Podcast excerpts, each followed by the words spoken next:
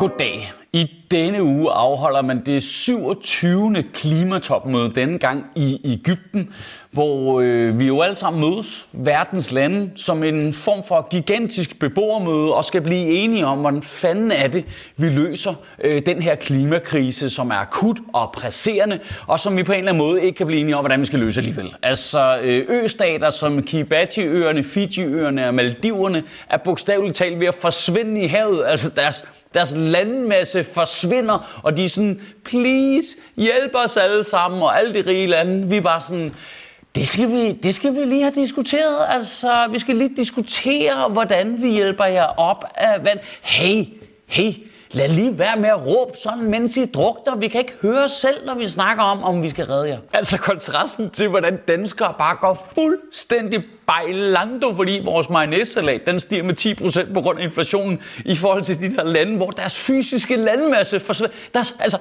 altså der, landet forsvinder i havet. Der, på, der er lande, der tørker væk. Der er fucking lande, der brænder væk i skovbrand. Øh, Pakistan er skyllet i havet, og vi er bare sådan lidt, nej, men min makrelsalat, den er steget 2 kroner. Det, ej, det er så hårdt. Det er så hårdt altså. Mange af verdens fattigste lande er også dem, der bliver mest ramt af klimaforandringerne. Og det er jo fordi, de geografisk ligger steder, hvor vejret var lidt ekstremt i forvejen, men de havde tilpasset sig til det. Men så på grund af, at gennemsnitstemperaturen stiger, så er effekten bare meget større i de lande, hvor det eskalerer bare bliver voldsommere og voldsommere og voldsommere. Og måske vigtigst af alt, så er de lande, der er hårdest ramt af klimaforandringerne, også de lande, der forurener aller mindst. Og derfor er øh, klimakompensation endnu en gang på dagsordenen på det her klimatopmøde. Og klimakompensation er sådan en mystisk ting. Det er sådan en blanding. Det, det er super politisk ømtåligt og virkelig simpelt og super logisk og mega fair. Det er ganske simpelt konceptet, at de fattige lande beder os rige lande, der står bag og driver det meste af klimaforandringerne på grund af vores industrialiserede samfund, beder os om at betale for de afledte effekter, de ikke selv har råd til, fordi deres lande fucking brænder op, tørker ned, bliver skyllet i havet, alt det der lort der. Det, det, det er faktisk et princip, vi, vi I har øh, i mange vestlige lande i vores miljølovgivning i forvejen. Forureneren betaler. Hvis du sviner, så skal du selvfølgelig betale for at rydde op efter dig selv. Og alligevel så er det kollektive Vesten og Indien og Kina helt på linje med, nej, nej, det virker lidt voldsomt lige det der. Det, det er bare alle verdens fattigste lande, der bare kigger på os og sådan et, hey, hallo, ryd op efter dig selv, din mor arbejder ikke. Og hele Vesten, der er bare sådan et, mor. Og bare lige for at skære det helt ud i pap, sådan så øh, perspektiverne er helt, helt tydelige. Så prøv at tjekke det her eksempel.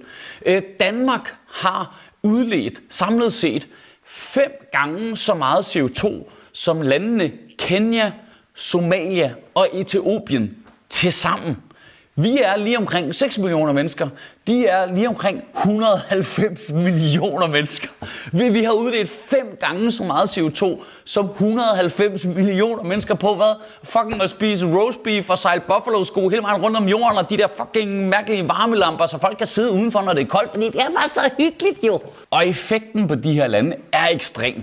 Altså landene på Afrikas horn er jo i forvejen vant til at leve med høje temperaturer og tørke, men på grund af at gennemsnitstemperaturen stiger, så er vi nu på den fjerde høst i streg, der er slået fejl. Det har ikke regnet i over to år.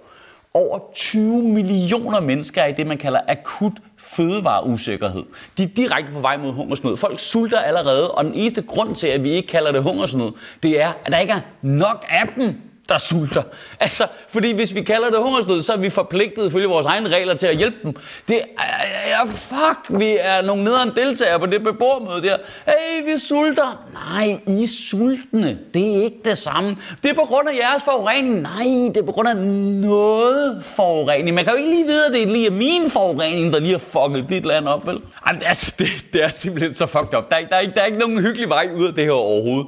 Der, der, der er bare sådan noget dobbeltmoral i, at vi er villige til at bruge milliarder og milliarder på grøn omstilling her, fordi vi kan tjene penge på det, men leve op til konceptet i vores egen miljølovgivning, der ligesom er, hey, hvad med at vi også lige rydder op efter det, vi selv har svinet os lidt? nej, nej, nej, det gider vi ikke. Det gider vi ikke lige være med til.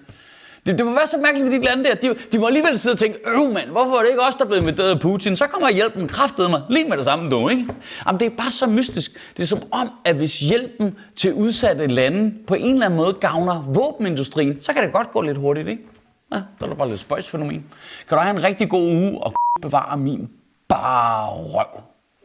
Jeg ved, om man overhovedet kommer til at se noget om det der klimatopmøde i fjernsynet, eller om det bare bliver Lars Lykkes lille tyk topmøde oppe på Marienborg.